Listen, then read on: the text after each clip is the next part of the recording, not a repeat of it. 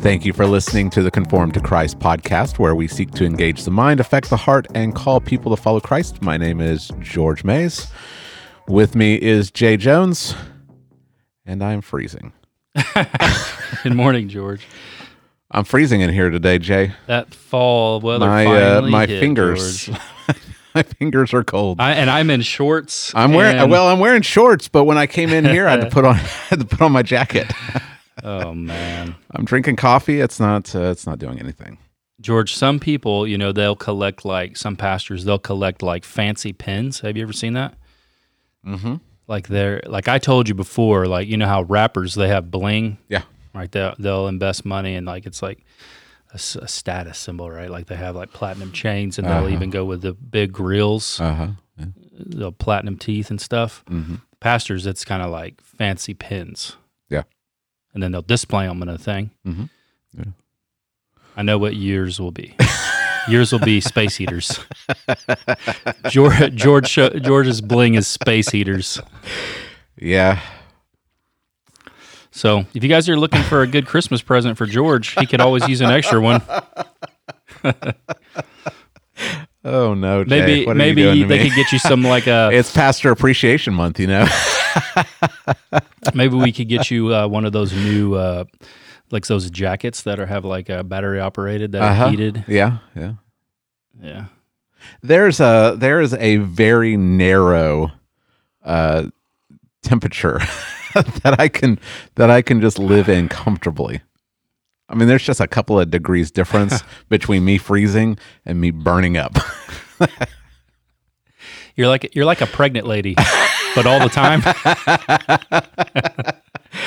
yes, uh. I'm just like a pregnant lady. Oh.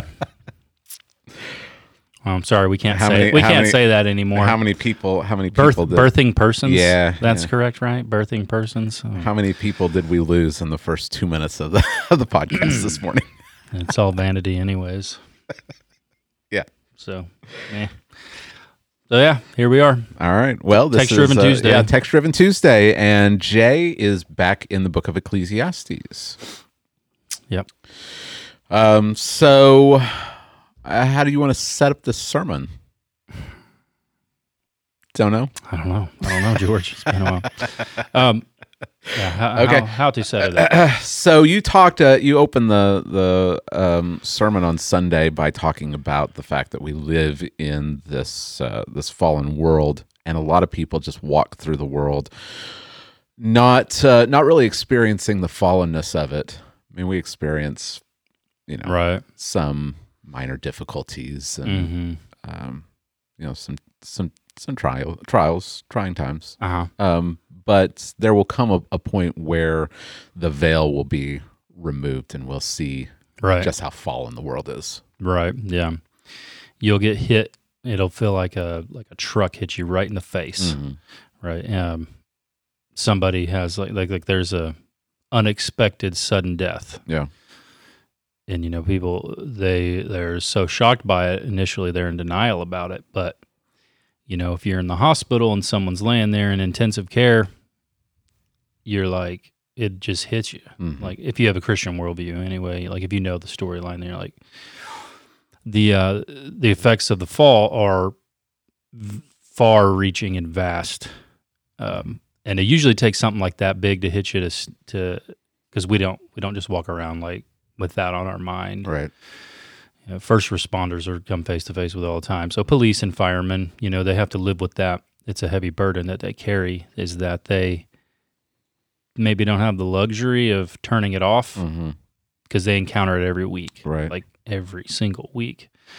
Uh, but it, but no matter what, I mean, everybody has to deal with it.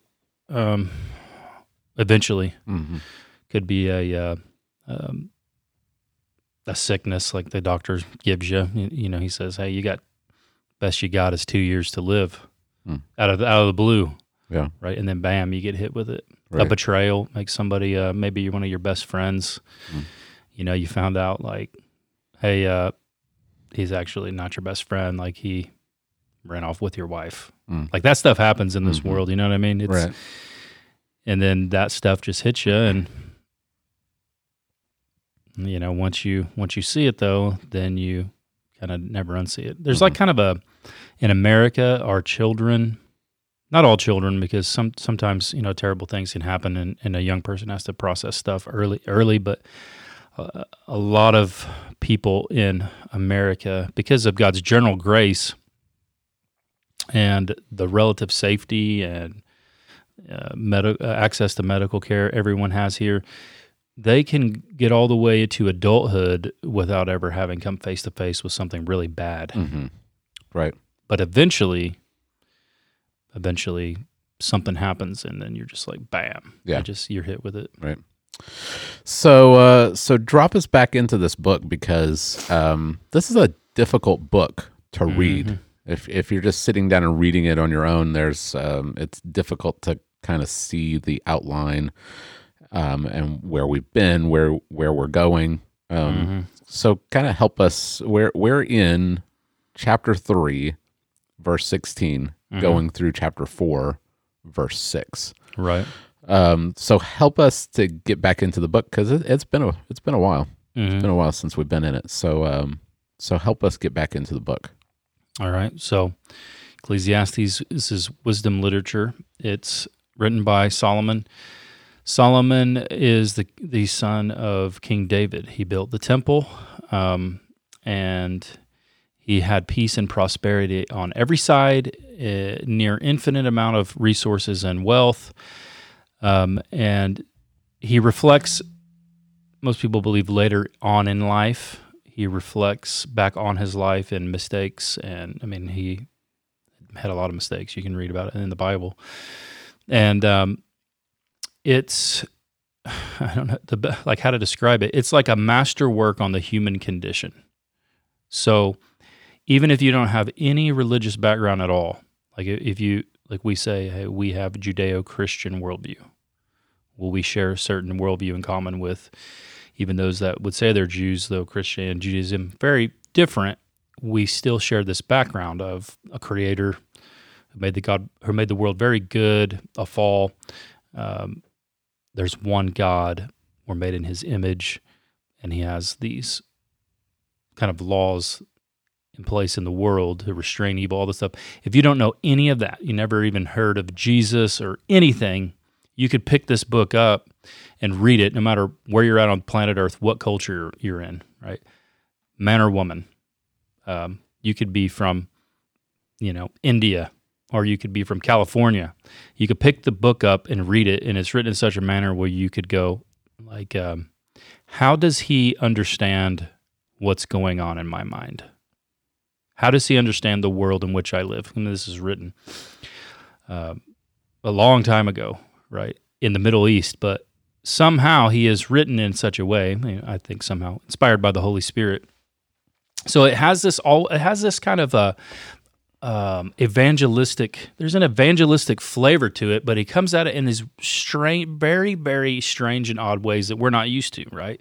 So he'll kind of go with uh, like, hey, how is the mind? How, how is the mind of a person who doesn't really have any interest in God, just lives their life as if he's not, he doesn't even exist. What are they going to encounter in their life, and like how are they going to process things?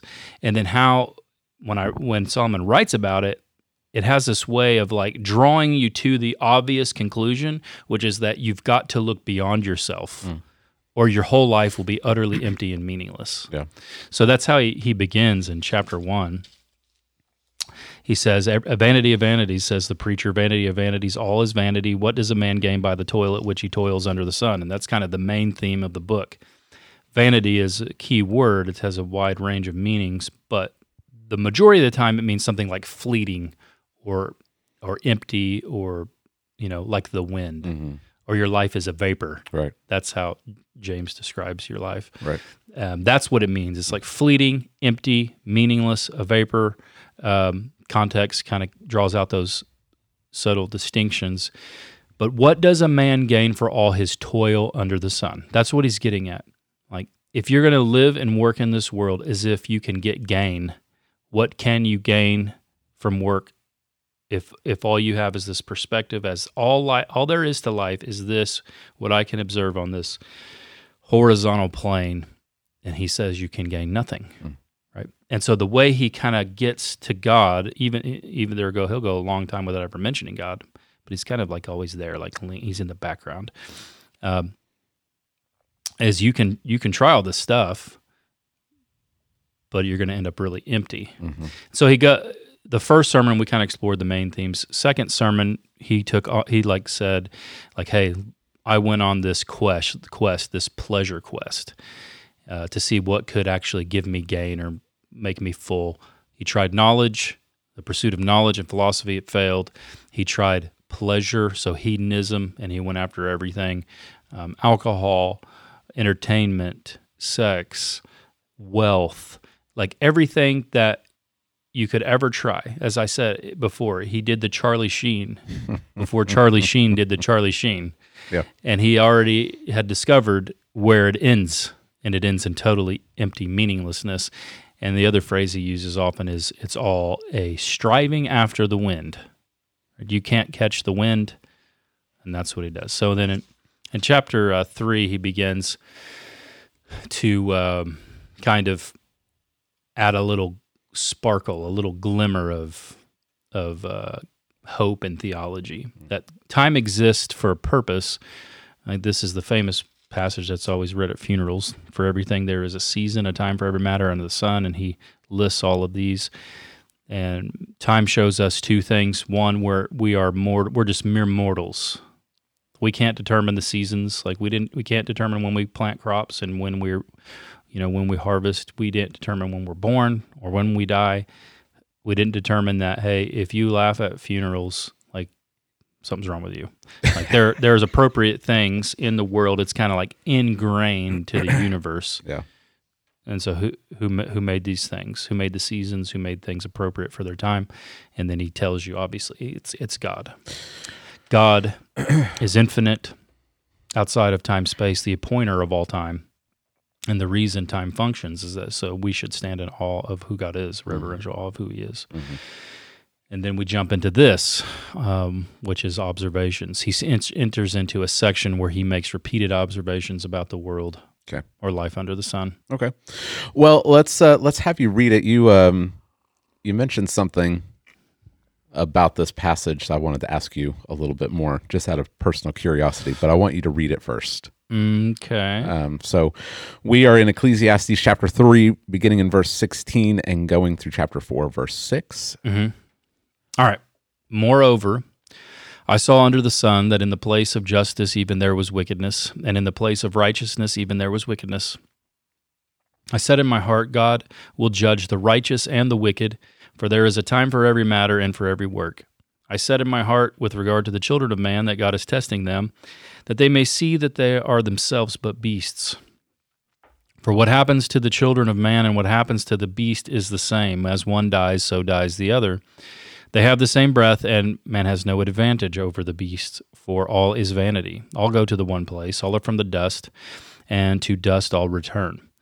Who knows whether the spirit of a man goes upward and the spirit of a beast goes down to the earth?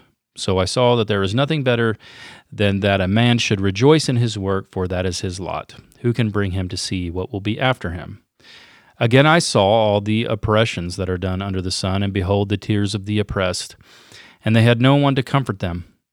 On the side of their oppressors there was power, and there was no one to comfort them. And I thought the dead who are already dead more fortunate than the living who are alive. But better than both is he who has not yet been born, not seen and and has not seen the evil deeds that are done under the sun.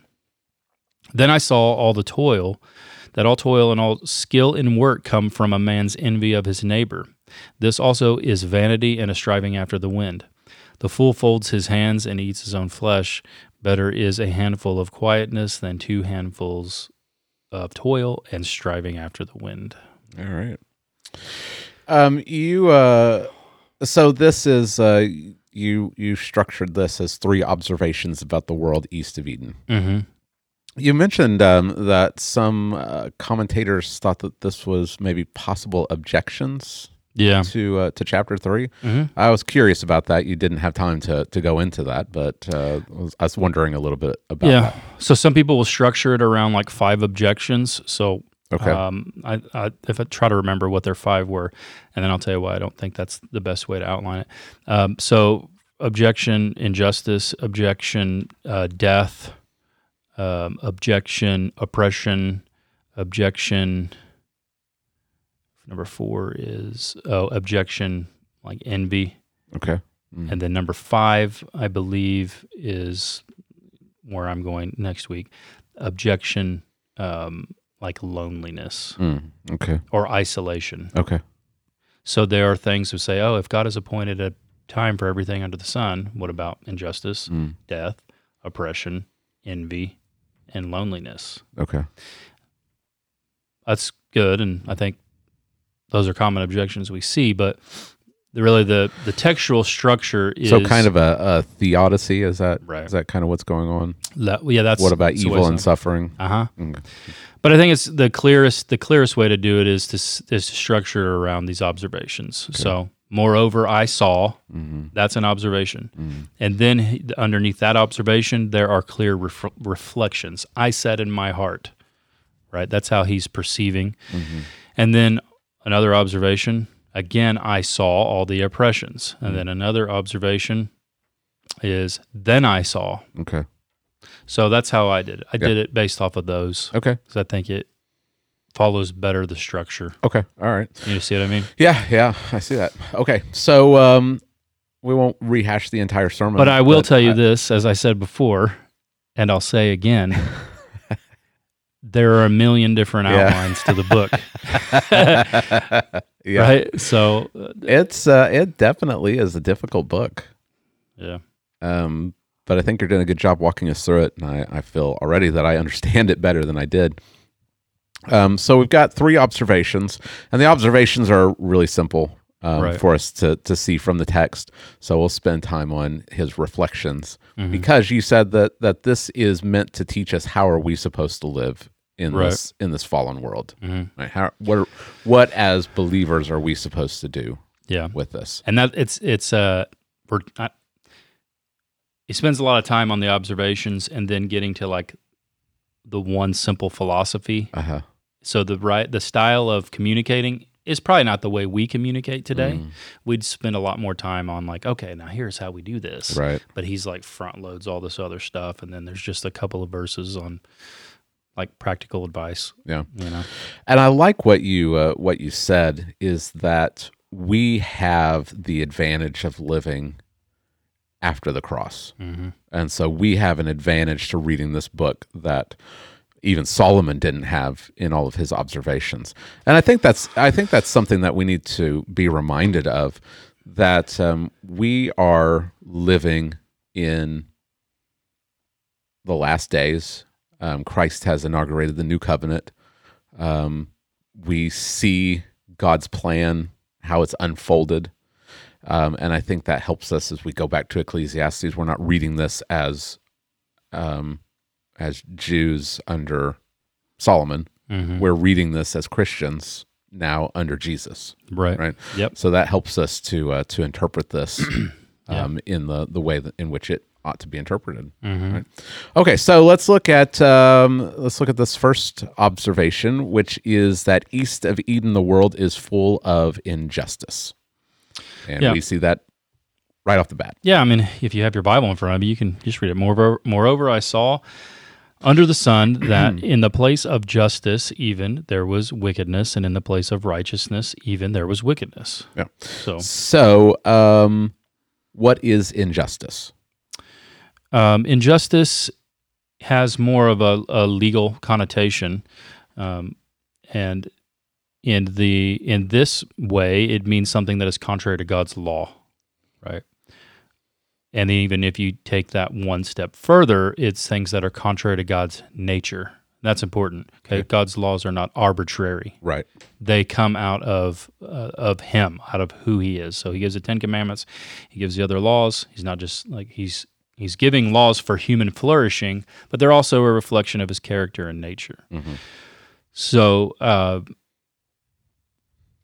you can read all about injustice. I summarized it kind of in two two verses, one from Isaiah five, one from Proverbs seventeen. It's to acquit the guilty, acquit the guilty for a bribe, and to then deprive the innocent of their rights in justice. Yeah. To justify the wicked, uh, Proverbs 17, 15, to justify the wicked and to condemn the righteous, both are an abomination to the Lord. Mm-hmm. So injustice, obviously, we know the world is filled with wickedness, but the place where you would go and you would think, okay, well, the, the way this is supposed to work, if we go to court, right, that's supposed to be where the place of justice is. In the place of justice, even there was wickedness. The court is not supposed to be that way. It's mm-hmm. supposed to be fair Right. and even, whether you're rich or even like if you're influential, just like the the, the peasant. Mhm. Like you're supposed to have equal standing in the justice system. Right. Um, in Solomon's day, it was supposed to be like that, and it's supposed to be like that in our day. Mm. And you know, we have, as, as I said, everyone can see the imagery of it in our courts. The blindfolded lady, that's Lady Justia, and uh, she's got scales in her hands, and they're supposed to not be biased scales. They're supposed to be even, and, and justice is blind. That's what she communicates. But it's not that way. It's not that way in our courts. And uh, Solomon observes that even in his day, um, justice is often it is often perverted, and there's wickedness in our courts. I, I think that's that's really um, relevant for today. We're we're always hearing about injustice, Mm-hmm. right? There's injustice all around us.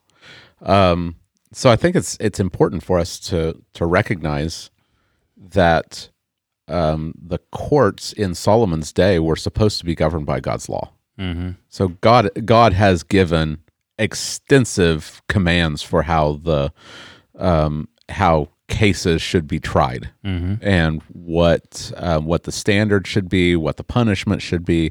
So I think that it's it's really interesting that he would say, even in his day, that you look at the place where there's supposed to be justice and there's wickedness, Mm-hmm. um, and that should I think put a little bit of perspective on our own day, um, where our laws, whereas originally they were based upon God's law, Mm-hmm. um, they're they're not really anymore. Mm-hmm. Um, and so, what should we expect, Right. right? Um, so, as Christians, we need to be looking at the world through the lens of the Scriptures, and we should have this perspective that look, Sol- even in Solomon's day, we see injustice, Uh huh. and they're supposed to be ruled by God's law as written in the first five books of the Bible, Mm-hmm. um, and yet Solomon can make this this statement. Right. Um, so what should we expect to see in our in our own culture? Mm-hmm. Right, we're not going to see more more Right, justice. right. right. Yeah. We're going to see more injustice because as more and more of God's law is jettisoned, Right. we're going to see more injustice. Mm-hmm. Right. That's right. Um, so it again, this is to remove the veil from this fallen world. Right. right? Um, people want to that they are pursuing justice. We we I mean we uh, we hear it all the time, um, and we can we can instantly throw this into you know well they're just being woke. Right. Um, but no, there are there is real injustice, Mm-hmm. uh, and to call that out isn't to be woke. Um, it's simply to pull back the veil and say, well, what do you expect? We live in a fallen world. Right. I like what you said about the uh, the um, the law professor Yeah. About the the judicial system here in America. Mm-hmm. Yeah. Um, and I can't remember where I heard this, but uh, so it is, you know, guys in law school, and uh, it's like early on in the class, and the and the teacher's like, "We have the best legal uh, legal system in the world. It's like the this is the most fair, the most just legal system, court system that's ever been on planet Earth." And then he said, "And if if people tell the truth." Yeah. And as we know, because we believe what the Bible says about humanity, humanity, that if makes all the difference. It's a huge if. right. And I told you before, it's like, it's like I've I've had conversations with my kids. Like, who knows what could happen in their life? hmm You always, always exercise your right to remain silent. Don't ever say a single thing, Mm. ever, because you know what? Um, lawyers are fallen people, Right.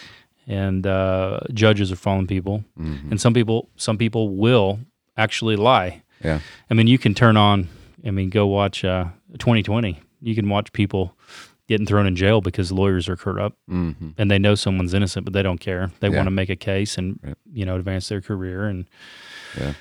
Yeah, I think that's a good reminder of the depravity of man. We, I think we um, will will profess that we believe in total depravity, that it affects every aspect of of humanity. mhm. Um, but then I, I think we walk it back sometimes and we think, well, these people are doing this out of the kindness of their of their hearts, like they've got altruistic Mhm. motives, and we forget that um, fallen mankind is capable of of practically anything, Mhm. um, and uh, so that that should remind us of of why there's injustice right. and what we should expect. Um, maybe the the second half of that verse is a little bit more surprising. We go to the place where there's supposed to be justice Mhm. and there's wickedness, but then he goes to the place where there's supposed to be righteousness Mhm. and there's wickedness. Yeah, so um, this is like the uh, this is like the the religious sphere. Mm-hmm. So you have the legal sphere, the religious sphere. Um, this would be the place where you would think, well, we would say in the church today, but in Solomon's day, in the in the temple, the priesthood, and all Mm-hmm. of those people, you would think, okay, these people are going to follow God's law. These people will be just, Right. and we know from the Old Testament stories Yeah. that's not the case. Right. I mean, you we Often the problems of the rest of Israel originate with the priest. the priest. Uh huh. Yeah, they're they're uh, corrupt. Many of them don't even know the Lord at all, Yeah. and uh, they pervert justice all the time. Right. And Yeah. you can see both of the court and the religious world being unjust in Jesus' arrest Mm. and his trial. Right. You have the scribes, uh, and you have the uh, the priest and the high priest. Right? They put on a farce trial. They don't even follow God's law in the trial. Right. They have false witnesses even to bear false witness against him. Um, but then when they take him to the uh, to the Roman officials, who is the final court, you know, he wields the right to execute. Uh, he doesn't even think Jesus is guilty, Yeah. But he's he's he's really bribed, Yeah. so he's corrupted, Uh-huh. um, and they demand that. Well, he's bla- he's blackmailed. he's yeah, Yeah. he's blackmailed with pressure, like political Uh-huh. pressure, Right. Yeah.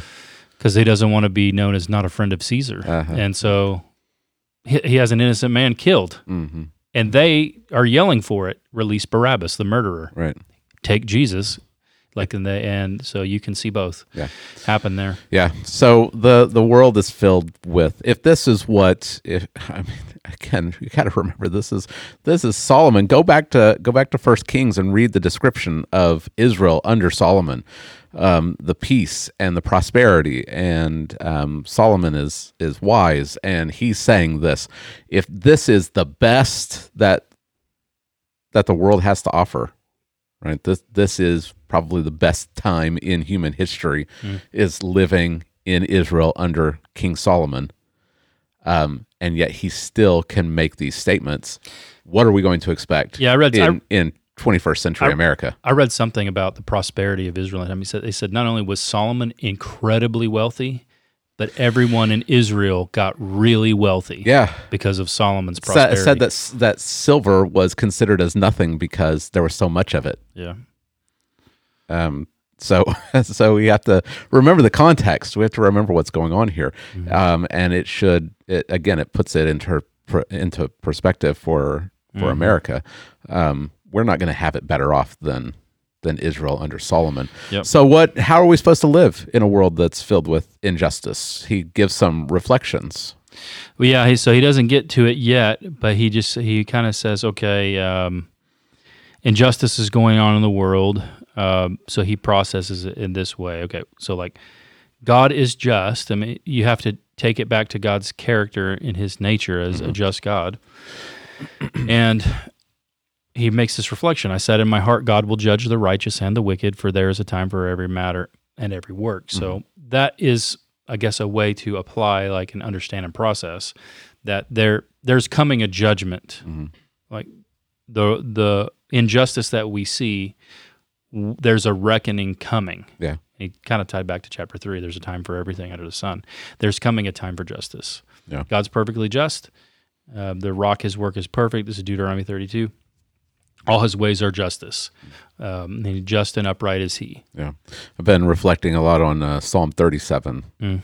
lately, and it starts with "Fret not, over the evildoers um, because they're going to be gone. God's going to sweep them away, and the and the just or the meek will inherit the earth. Mm-hmm. Right. Um, so, it, and we see this all throughout the the um, the the uh, the Psalter, um, Psalm seventy three, Mm-hmm. um, where Asaph is uh, contemplating life Yeah. and the prosperity of the wicked, Mm-hmm. and he goes into the temple and he is reminded of what's going to happen. Yeah. Right, that God's going to judge. Mm-hmm. Yeah, there's a time coming for judgment. I mean, you know, we think about it. If you if you've been personally wronged or had injustice committed against you, you may will think, well, they may just die and they'll they're never. I'm never getting justice in this life. That may be so, but God's eternal. There's a day of reckoning coming. There's a day when everyone will stand before Him, and He will judge perfectly based off of who He is, and it will be perfect justice that Right. that is done. Yeah. Like, like uh, Jeffrey Epstein is not getting away with what he did Right. because he killed himself, Yeah. um, or or did he? Right? Or did he? So the people, the people even who would want to silence him, Yeah. They're not going to get away with it Right. either. Right. Yeah. So there's a day of reckoning coming for everyone. hmm And, and I, John MacArthur reminded that to Governor Newsom in that letter. I thought that was good. Yeah. That you're in great mortal danger. uh, Your soul is in great danger. There's a day of reckoning coming. Mhm. Yeah. and uh, and you can't stand before this God. Yeah. So that day's coming, um, and that And that's a comfort to the righteous yeah, as well as a warning to the wicked. hmm Right. yeah, That every injustice is going to be um, made right.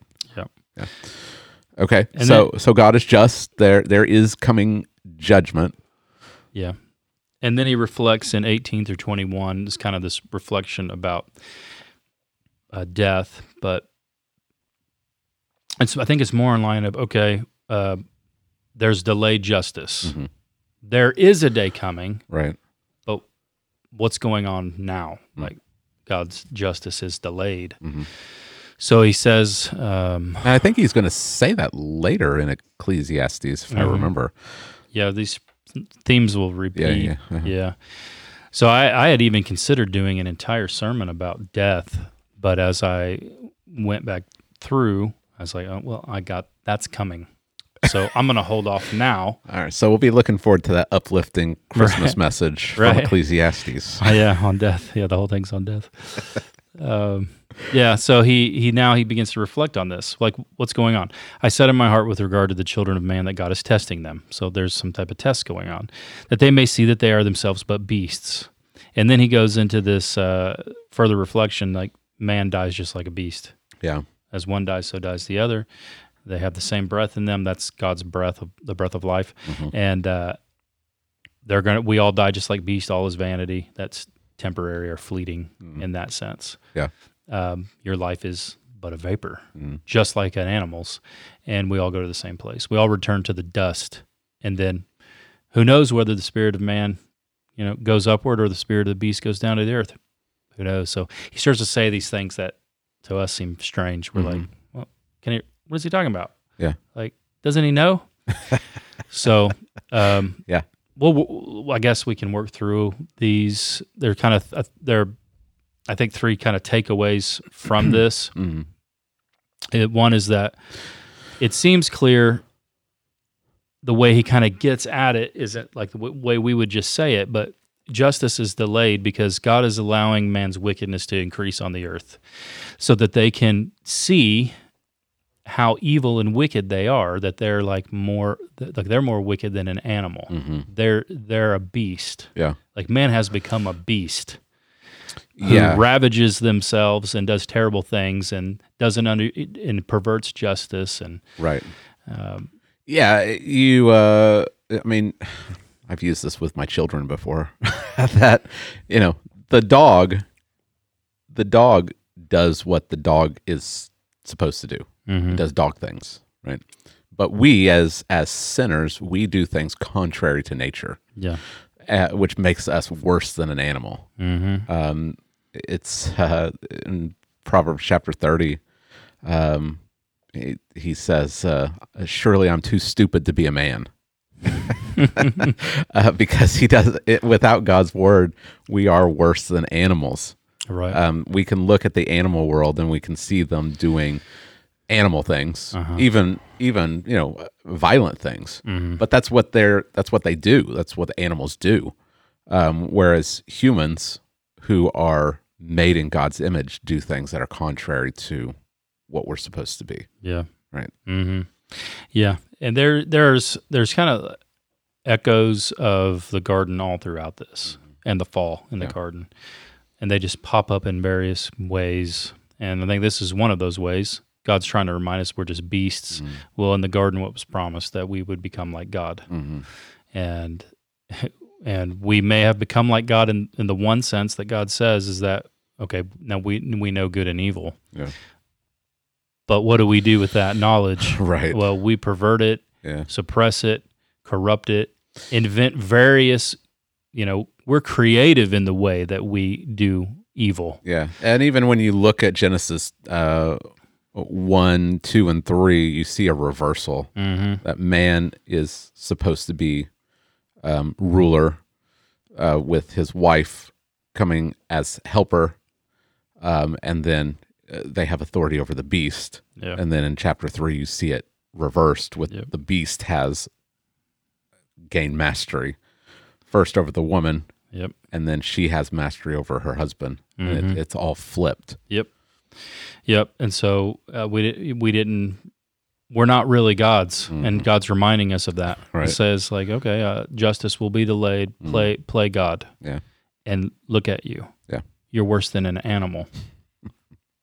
Yeah. But it's like it's like we get it when there's like horrible atrocities done, and we think this is in inhumane. Mm. We have a word for it, and then we forget about it again. Yeah. It's meant to like break us Mm. and humble us before God. Yeah. Um, Uh, help us help us with uh, with verses um, 19 through 21 okay. uh, what happens to the children of man and what happens to the beast is the same as one dies so dies the other they all have the same breath and man has no advantage over the beast for all his vanity help help help us to understand what solomon is doing because we don't just have ecclesiastes. We have the entirety of the old testament. They they had genesis. They they knew that man was made in god's image. Mm-hmm. um, they had you know psalm 8 that man has been given authority over the animals. Mhm. so what what is solomon doing here? Because obviously man is not just another animal. Mm-hmm.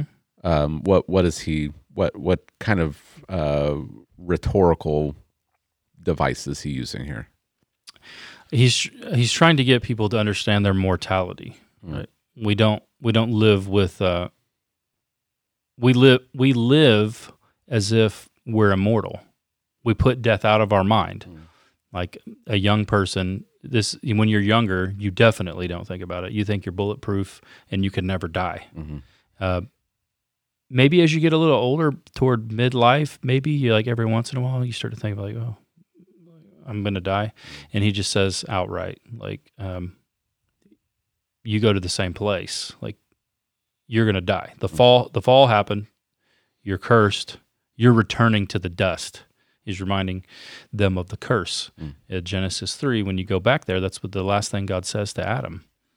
You're from the dust, and to the dust you're going to return. yeah And that's why probably in your Bible this section might even be called from dust to dust in some Bibles.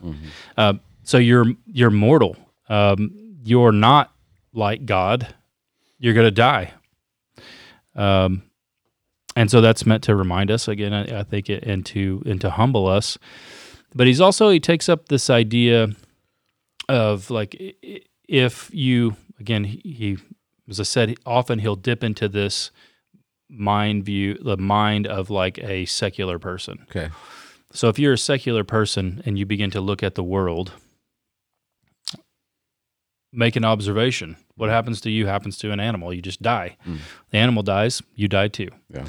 Um, and that reveals this further element of ignorance that you don't not only do you see that you don't know what happens mm. when you die. But jay we're just all stardust right, That- right. doesn't that doesn't that inspire awe I know. in Yeah, your yeah. in you Yeah, we're all stardust. Uh-huh. Yeah. um, but nobody wants to be uh, just dust. Right? Yeah. There's eternity has been put into the heart of man, which we already saw Mm-hmm. Yeah. in chapter three. Yeah. Um, but God's showing us our ignorance. Not only is He showing us our that we're just mortals, we're going to die like the animals die. Mm. Uh, God's showing us our ignorance. Who knows whether the spirit of a man goes upward, spirit of the beast goes down to the earth? Who knows? Like uh, nobody, you don't know that. Nobody knows that, right? If it, if you're just going to live in the the secular way Mhm. with little little to no regard for God and pursue pleasure in the world, make your observations. Then Yeah. what happens? What happens when a man dies? Right. Well, that that cow just died, right? that guy just died. Yeah. We're gonna bury him, hmm um, and then you have all various speculations. Right. Right. You have all these different views of it, religions. Yeah. You know of what happens after somebody dies. So uh, so don't don't formulate your uh, your theology from these statements Right. Yeah. in in Ecclesiastes. Yeah. I mean, um, He's asking these questions, but he's not. well, he knows the answer He knows the answer because right? he he'll state the answer explicitly Mhm. at toward the end of the book. right. He'll just he'll tell you exactly what happens when Uh-huh. you die. Your spirit returns to God. Right. Yeah. and you know then there's the judgment right Uh-huh. your spirit returns to god so he knows that so these questions they're functioning in like in this rhetorical fashion Right. and they can be coupled with the other question Yeah. Seven, 17 and twenty and twenty one would be directly contradictory if if uh, we were just putting a theology together, right right? mm-hmm. Um, because he he's already said that God's going to judge. yes Right. And he asks another question who can bring him to see what will be after him Hmm. in 22 so you put that one together with uh, with this question here uh, on 21 who knows where the spirit man goes upward and the answer is from the secular worldview they don't know hmm no, nobody can tell me what happens after and what happens. I, it's just speculation. Mhm. But the obvious one that's staring you in the face is the one who appoints all the time from chapter three. He knows and he can tell you. Yeah. Right. So God can tell you, God knows. So death is meant to uh, to take us to this place of humility where we look beyond to God Yeah. uh, for our answers to these questions. Okay. And the language I said is real similar to Psalm 90, for, Psalm 49, Mm. 13 through 15. And there are two men in that too. There's the really uh, proud and arrogant man. Um, and his, he's like a sheep appointed for Sheol, and death is his shepherd, Mm. right? It is very vivid language. But the humble person, God will ransom my soul from Sheol. Mm. So there's the difference there. And so that's the first observation. Okay. Yeah. All right. So the second observation is found in chapter four, which Mhm. is that east of Eden, the world is full of oppression. hmm Um, so we talked about injustice in verse 16. Now we're talking about oppression. Okay. What? Uh, let's define oppression and maybe distinguish it from injustice. All right. So injustice, obviously, it would be a perversion of God's law, Mhm. and has this uh, more of a legal context uh, to it, as we saw the courts, the church. Uh, but oppression is like the act of stealing or depriving from another human being what's theirs by God's grace, Okay. right? Um, and that's what the laws of God actually are protecting. Uh, the first table of the law has to do with God, hmm and we are not to rob God. hmm Right? God is due all glory, honor, and worship. But then the other half have to do with man, and they have to do with us of oppressing or robbing each other of what is ours by divine right. I, I don't know how to say it. Like uh, uh, that God has There because are we're made in God's image. Right. When you are born a human being, God has granted you rights Yeah. that are not to be violated. We have um, certain inalienable rights. That's how the founding fathers put it. Uh huh. Right. Yeah. So, and if you look at the Ten Commandments, they're structured in in that way to where those uh, those could be protected. Your right to life. That's why murdering is is wrong because you have a right to your own life. No one has a. You should be able to take that away. Um, and so you have a right to self defense. You have a right to your own property. So don't steal. God says don't steal. You have a right to your reputation. So lying and bearing false witness is wrong. Um, and you have a right to marry and to have children. Mm-hmm. So you can't covet another person's wife or another person's husband, right? Mm-hmm. You have a right to, because marriage is so foundational for human society, a man and a woman, and you have that right. Now, that doesn't mean you have to Mhm. or you're sinning, but you have that right to your to your spouse and and your children then have a right to parents, Mm. male and female parents Yeah. And to deprive to, to deprive a child. And we could say even today in, in the context of a divorce if you deprive a child of that right to grow up with a mother and father father that's oppression. Okay. So there's uh he sees all the oppressions that are done under the sun, they're various and vast and behold the tears of the oppressed, and they had no one to comfort them. On the side of their oppressors there was power, and there was no one to comfort them. Yeah. And that's that's how it works That's how it works, right from the lunchroom bully Mhm. who, you know who uh, twists a kid's ear and steals his uh, Mm. his lunch that his mom made him and then kicks him off the stool uh uh, he's being oppressed right. Um, and who's gonna who's who's gonna help that kid? hmm Usually, everybody stands back like a bunch of cowards, Right. you know, and the kid starts crying, and I mean, but then that's small, and you but you just Yeah, take yeah, that yeah. up and extrapolate it. The whole world is filled with this. Right. Okay, so we talked we we hit on this a little bit with the injustice, but you you brought it out in in this uh this observation that Solomon's the king. Right. Um if anyone can solve the problem of injustice or oppression, it should be him. Right. Right. So why didn't he just put down all oppression? So I, I I probably should have made it more clear.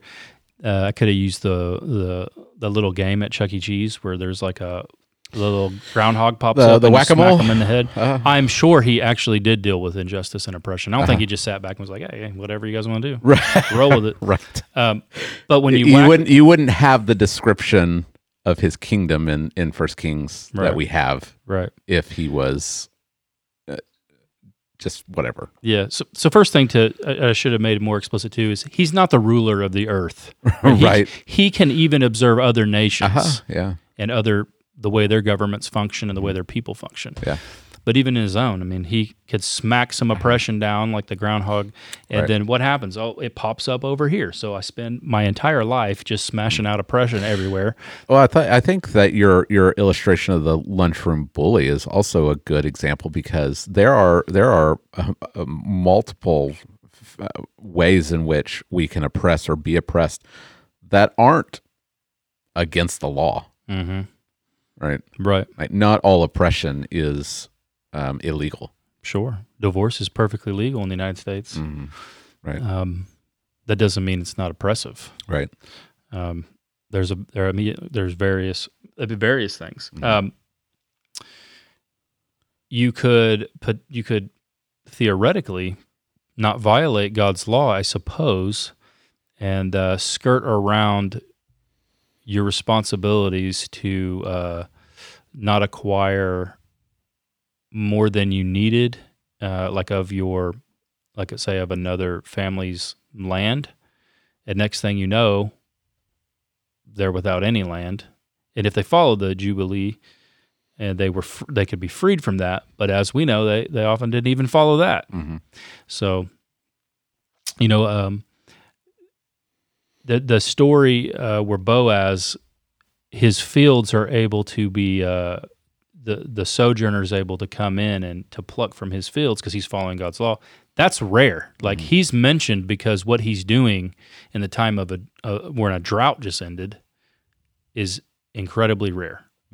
So people would follow God's law, but you know maybe for show we've got one where we leave the but the rest of my land i'm just i'm just harvesting all of it Yeah. you know what i mean Uh-huh. there's just various ways Right. and he can't he can't end he can't end all oppression hmm you know Yeah. Well, I think about our, our own government, and our, our government is, you know, trying to free the world of all of, Right. of, of you know all oppression.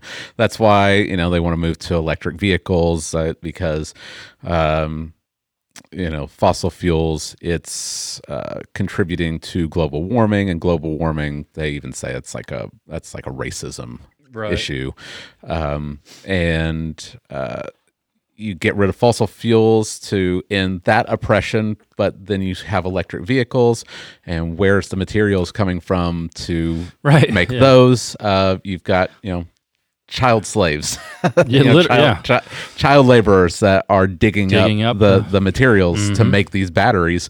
So you end one oppression, but another one pops up Yep. um, you know, you've got Biden that just uh, released his, you know, his plan to end world hunger. Mm-hmm. What in twenty by twenty thirty five or something like that. I don't know. How's he? How's he going to do that? Yeah, I mean, that's right. he's gonna. You know, he's he's trying to end this this oppression. We're all going to eat cockroaches. I guess so. I guess so. Which is uh, oppressive. Right. It's you know, it's just another. It's just another form of Mm-hmm. of oppression. So it is. It's like that game of whack a mole. You you put down one form of oppression, and it pops up somewhere else. Slavery is a perfect example. Yeah, yeah, we're obsessed in America with you know our in America our uh, complicity in slavery, Uh-huh. which you know for for the most part was between 1525 and 1866, an atrocity for sure. Mm. Uh, 12.5 million Africans. And only 10.7 actually made it over here, which Yeah. is crazy to think about. But Yeah. uh, obviously, an evil, a great evil. That, um, but who who went about putting out that oppression? It, shocker, it was Christians that did that. Mm. People like like to ignore that part of history, Yeah. and that England even had um, England addressed it without a war. We had a war over here, God's judgment on us, but which was another form of which was another form of Oppression, right. Tons of people died, and we're still dealing with Mm. it today. yeah, Uh, but we didn't invent slavery. right, right. Right. What Like say, next? yeah, year, right. next you're going to tell me that Yeah. white people didn't invent slavery? Yeah, white- Jay. White people didn't invent slavery. Who knows who invented slavery? Yeah, But I mean, Israelites were enslaved uh-huh. in Egypt. right. Um, Weren't all the Egyptians white people? Uh, there's just a bunch of white men. Yeah. that were, and uh, yeah, so in, in, in today, Yeah. even today, like we ended this this slavery. right. Uh, but even today, there's slavery in other parts of the world. Yeah, And yeah. then today, illegally, you there's have still there's, still, slavery. There's still slavery here in America. yeah, you have se- you have uh, sex slaves, Right. Human trafficking, hmm Right. like like uh, no, I'm not saying you throw up your hands and you quit. yeah. Right. right. You get you, you address one oppression, Yes. Another man man pop up. creates another one. Right. And that's kind of the point, right? Like we we live in a fallen world that you, you even said that oppression is so ingrained in the world that you can't stamp it out. hmm Uh, Again, that's that's not to say we don't do anything ag- against this kind of oppression, but it does um, it does if we're living in the world under the sun, there is futility to it. There is this sense of there's what can we do? We we can never get rid of all oppression. Right. Yeah. Um, so there is that vanity hmm if we if we're just living in this fallen world under the sun and we try you know we think that we can accomplish this. Uh you know whatever you know whatever the president's plan is to end world hunger it's going to end up being vanity. Hmm um, because as soon as you solve or you know think that you've solved some problem something else is going to pop up. Hmm uh, because of this fallen world. And then we get uh, we get these difficult verses in Right. verses two and three Yeah. uh, that we've got to talk about Okay. because what what are we supposed to do with this? And I thought the dead who are already dead more fortunate than the living who are still alive. It sounds like Solomon is saying, "Why don't you just go kill yourself, Jay?" Yeah. that's what that's what it sounds like. Yeah. But better than both is he who has not yet been and has not seen the evil deeds that are done under the sun. We talked about this, I don't even know, six months ago. These people that um, say that we shouldn't have any children, hmm right? You remember talking about that? Yeah. Yeah. Um, it seems like you could look at verses two and three, and you could say, Right. well, why? Well, they have. Why I think they even we? had that in some of Yeah, I, th- I, I probably why why should we have why should we bring children into this fallen world? It's Mm-hmm. better that they never are even born than to experience a world that's filled with oppression. right. So what do we do with verses two and three? How how do we not how do we not just become nihilists and say, Mm-hmm. well, why why don't we all just commit suicide, and then we don't have to live in this oppressive world anymore? We can catch the comet. That's right. Catch that comet like uh, that one cult. Yeah. Get us out of here. Uh-huh. Uh, yeah, I think one observation to make, and I didn't mention it, is we think that we're living in the worst time in human history. Mm. Um, maybe things have always been really bad. Right. we just have more modern technology hmm Yeah. Then so now we can record it and stuff. And Right. Right. but maybe things have always been really bad Mm. east of Eden. Yeah. Maybe this place is a wasteland, Uh-huh.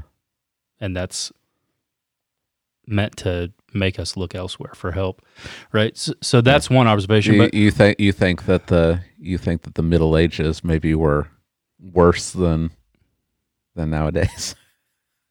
I mean, The dark ha- the Dark Ages when when uh, everyone was illiterate and no hospitals and no education and ruled by kings, kings and popes. when you're talking about yeah, like access to and they health had, and they had you know they had the they had the the plague and Right. Yeah.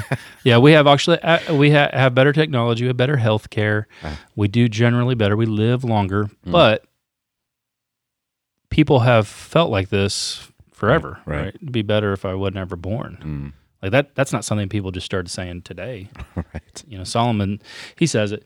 So you read this right, and you go, hmm, like uh, Yeah. what? These are these are not these are not the verses that your your grandmother is uh you know sewing into a doily. right. yeah. Yeah. That you can't you're not going to walk into the salt cellar and Mm. find this on like a, a, refrigerator magnet yeah. or with a, a Thomas Kinkade painting and, Mm-hmm. and this is the verse that's that's put on there, right? Right. Yeah.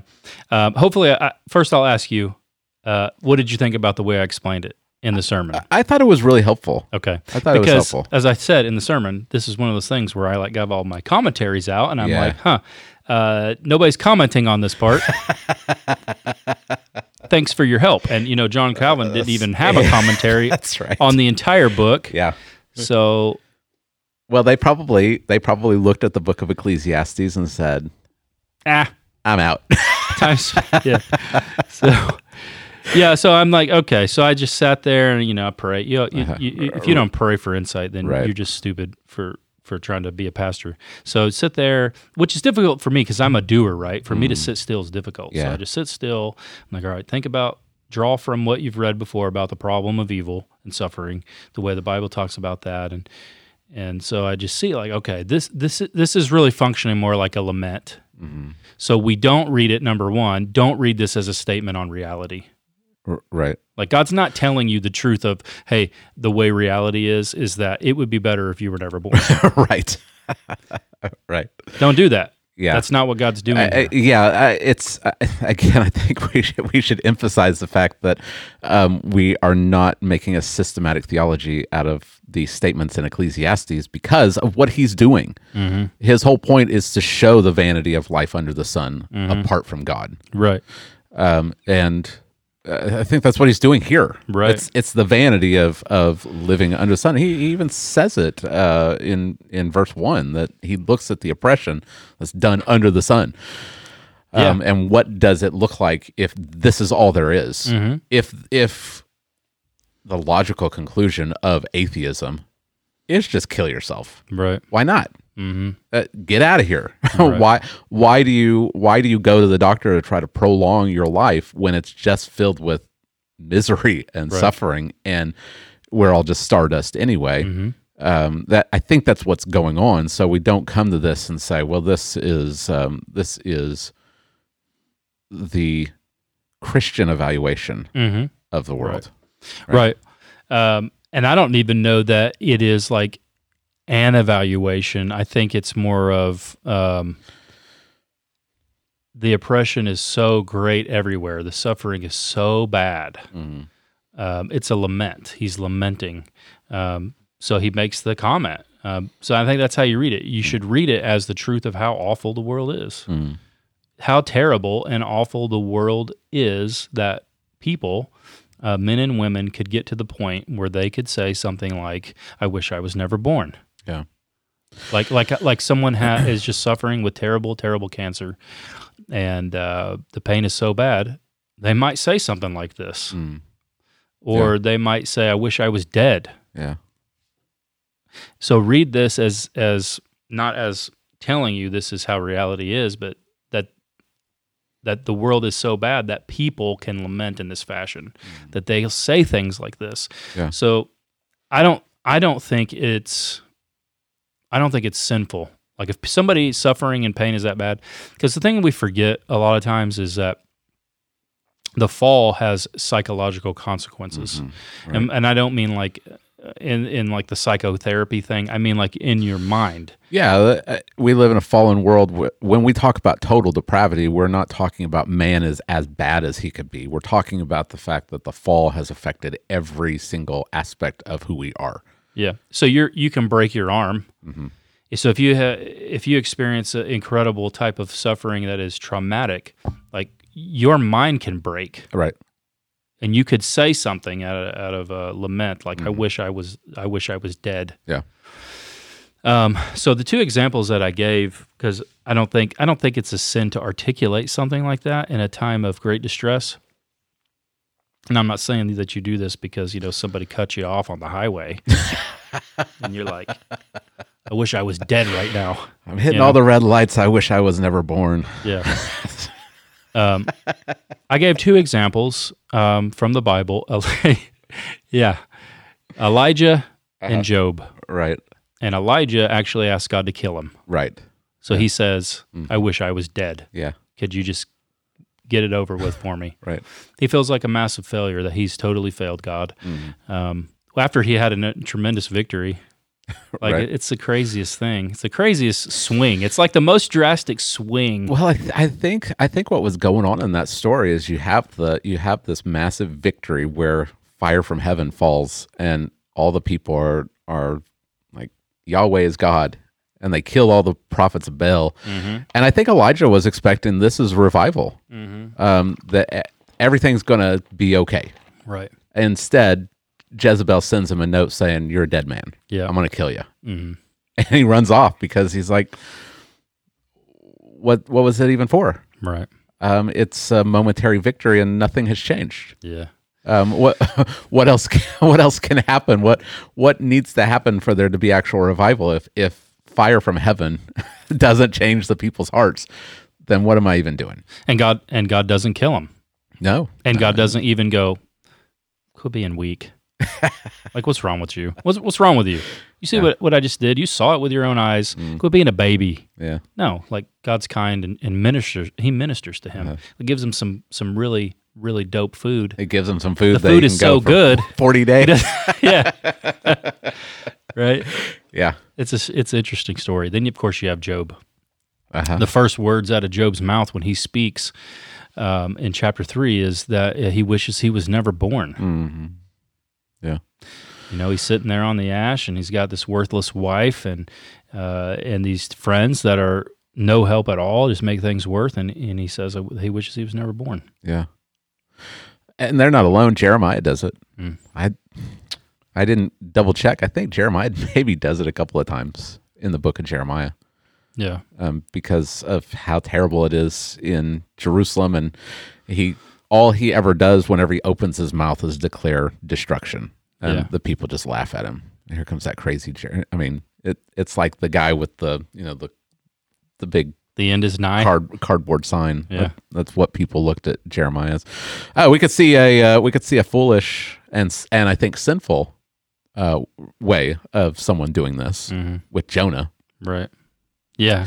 Jonah goes and preaches, and he Right. goes and he sits to see what's going to happen. Yeah. And God causes the uh, The, the plant. the plant to come up and shades them from the heat, and then God brings the worm that eats it, and it withers, and the wind blows, and He's angry. Jonah says, I'm angry.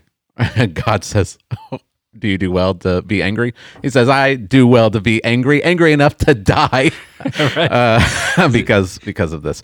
Uh, so there is a sinful, Right. There's there it can be sinful, but I think the way you presented it was um, maybe a comfort to people because we do live in a fallen world where we do experience things like oppression, and sometimes it can be so bad that you do wish that you would die. Mm-hmm. Um, and I don't think that, like you said, I don't think that's necessarily sinful. Right. I think our response, you know, if we if we continue in that, it's sinful. Right.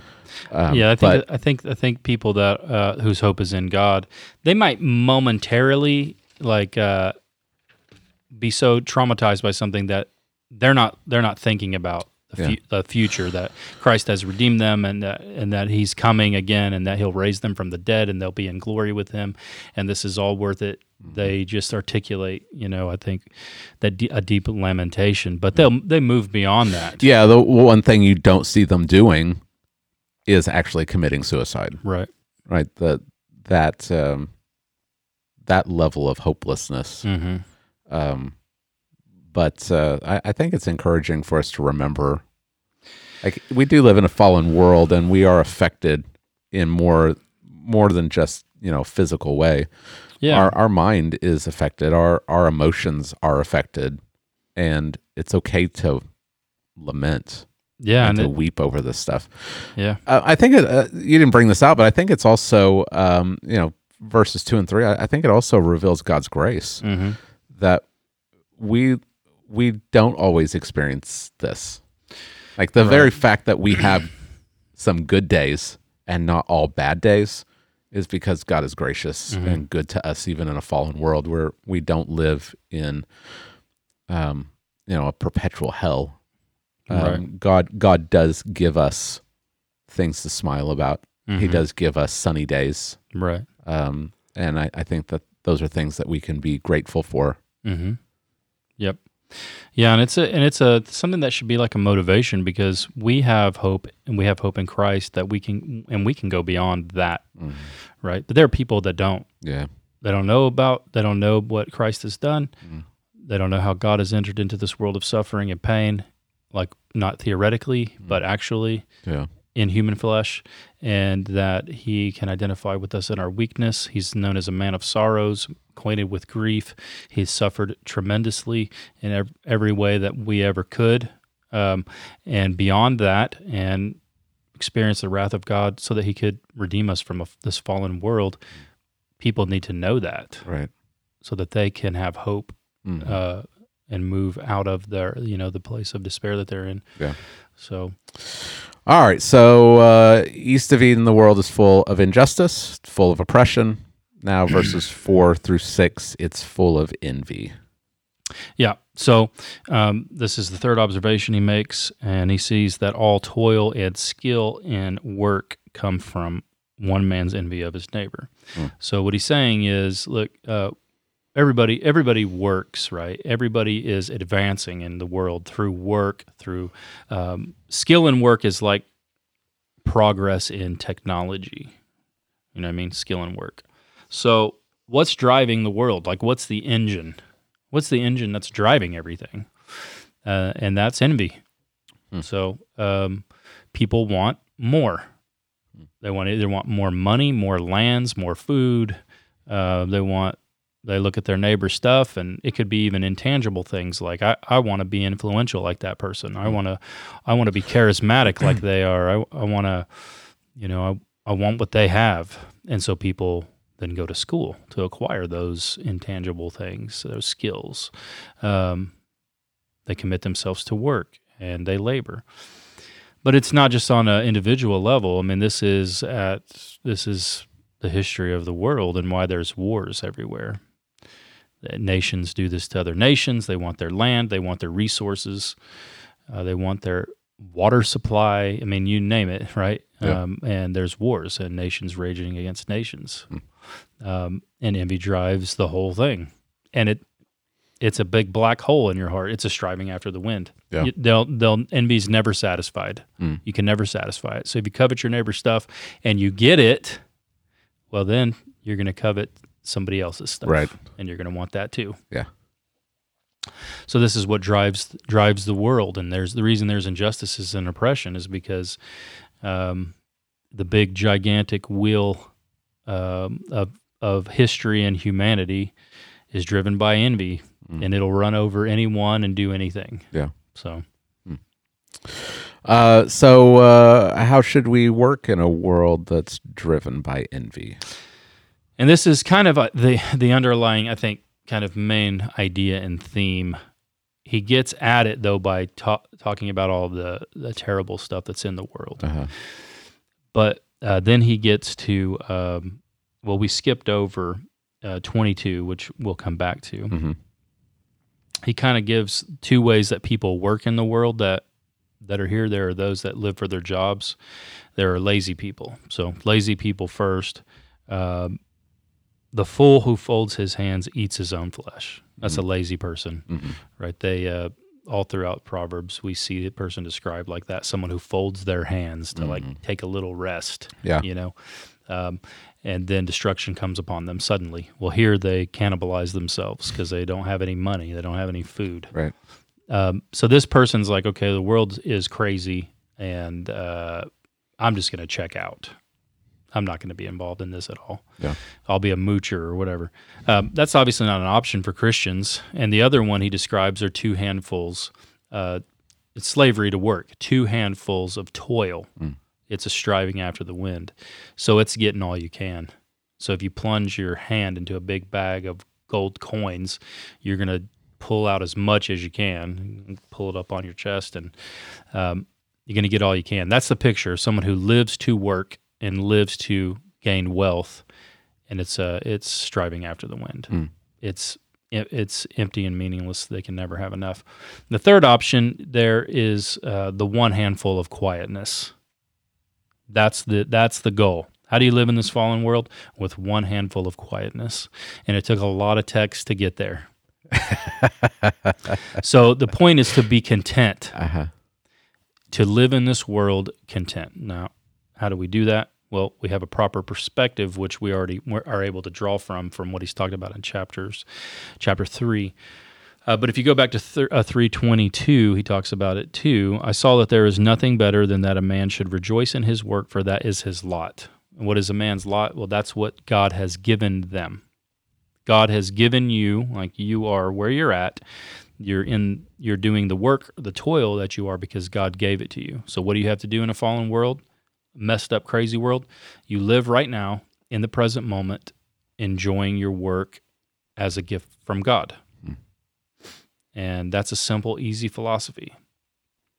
But he talked about it in 312 uh, through 13, where he was talking about uh, the sovereignty of God and God appointing all the times. He says this I perceive that there is nothing better for them than to be joyful and to do good as long as they live. Also, that everyone should eat and drink and take pleasure in all his toil. This is God's gift to man. So it's a simple philosophy. Um, understand that God has given you what you have. Enjoy it. Um, enjoy your work as a gift from God, and be content. And just live live in the present. Live in the present moment, working and finding joy and pleasure in knowing that God has given this to you. Um, it's pretty simple philosophy, really Yeah. you know Right. um, but it's repeated all throughout the new testament contentment being Mhm. content uh, timothy paul i mean it's it's everywhere Right. jesus talks about it he talks about wealth and being content and not being anxious and all kinds of things Yeah. so Yeah, and really the only way you can do that is you believe in the providence of God. yes You have to believe that God um, has ordained when you would live, where you would live, the circumstances of your life, um, and all of the events that transpire. That- That's the only way that you can be content hmm is by trusting in all of these things. So you have to have a high view of God's sovereignty in order to to really live a life of contentment. Yes, that's right. Yep.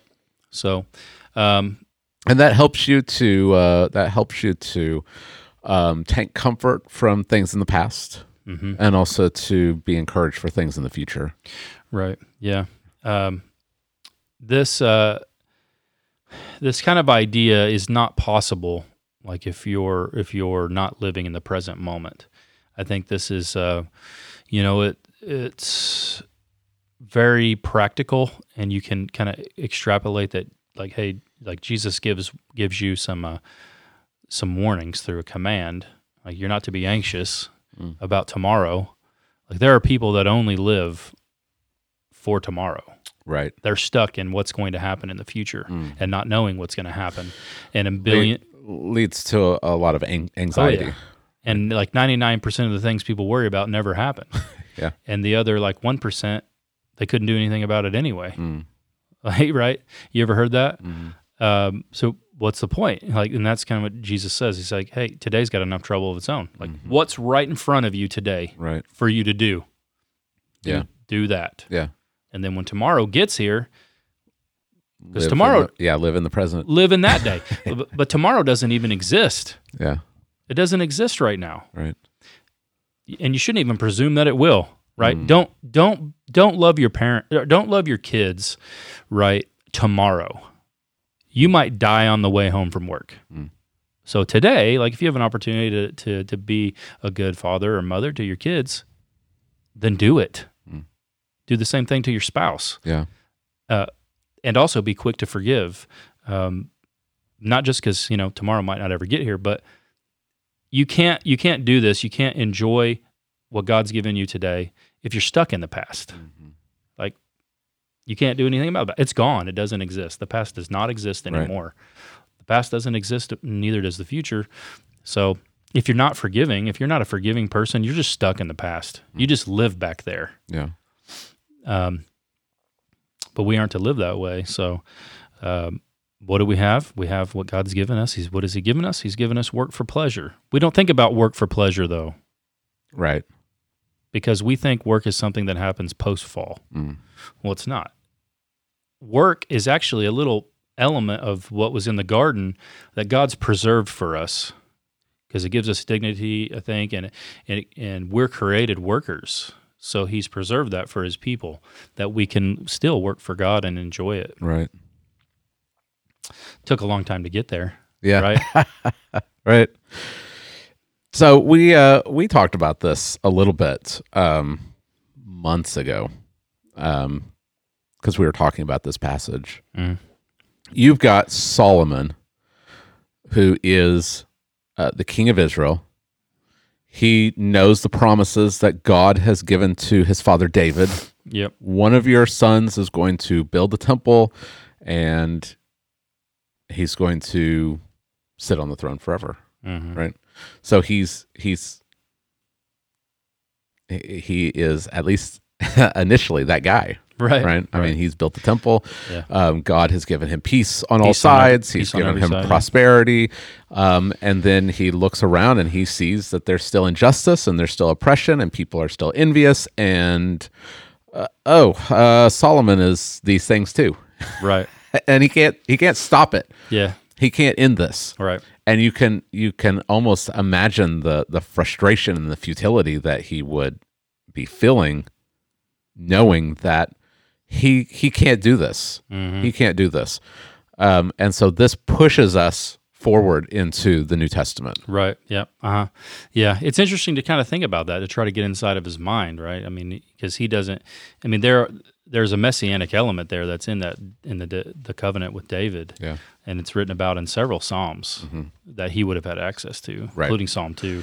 yeah i'm sure i'm sure that his father told him Mhm. like "Th- god has made me a covenant that one of my sons is going to sit on the throne forever And all nations are will serve. right right right. and here's solomon Yeah. right You're not that guy, pal. yeah You seen that? You're not that guy. Yeah. He, he- he's not that guy. yeah So, uh, yeah, we have the benefit of reading this. And that kind of his question was uh, look at the tears of the oppressed. Like, who's there to comfort them? right Well, we know the answer. hmm It's Jesus is the one. right He's the one who will comfort the oppressed. And uh, Jesus comes and uh, in his first uh, his first coming, uh, he reads from the Isaiah, Isaiah scroll in his hometown. He picks it up, and of course, providentially, this is the reading from Isaiah 61. The Spirit of the Lord is upon me because He has anointed me to proclaim good news to the poor. He sent me to proclaim liberty to the captives and recovery of the sight to the blind, to set at liberty those who are oppressed, to proclaim the year of the Lord's favor. Mm. And then they're like, oh, awesome, you're here. Let's throw you off a cliff. Right. right. How about we could be like, oh, wow, sweet. It's finally, uh, finally here, the son of David. Yeah. Let's throw him off a cliff. Like, Right. okay. Yeah. the townspeople. but you know, then he starts his ministry, and um, in his first coming, Jesus actually deals with the big problem, which is the human heart. So he has to. Uh, he lives perfectly on our behalf, and therefore he is the perfect sacrifice. Obeys his Father perfectly, dies for sinners, rises from the dead after three days, and now he does literally free people from bondage. You're enslaved to sin. If you if you're a sinner, you're enslaved to sin, and no one can set you free but the Son. The Son sets you free; you will be free indeed. So you're freed from that bondage of sin and oppression. The heart issue is dealt with, um, and so that root problem, which causes envy, um, he feels that, and only he could feel that. Solomon couldn't feel it, but he feels it. Um, but he's coming again.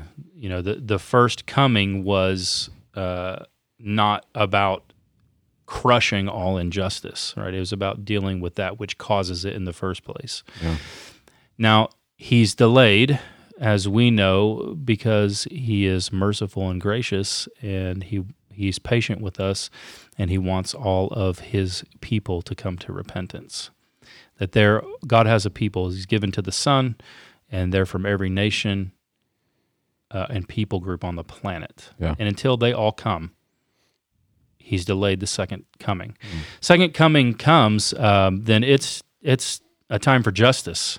Justice and oppression will be smashed. They will be totally dealt with, right? But a really good news for the those that are oppressed. Really bad news for the unjust and the oppressors. Right. Um, And I think Solomon, I think Solomon knew that. Mm-hmm. I mean, he's, I, I think he's trusting that God is going to fulfill his promises. It's not him, but someone Right. coming. And I, I couldn't help but think about Psalm 72 while we were, uh, we were talking about Mm-hmm. this. Li- listen to, uh, listen to just, uh, the first seven verses of this Psalm. And this is of Solomon. Solomon wrote this, and I, I think he's writing it about the Messiah. He's writing it in in uh, in hopes of this king. He says, "Give the king your justice, O God, and your righteousness to the royal son. May he judge your people with righteousness and your poor with justice.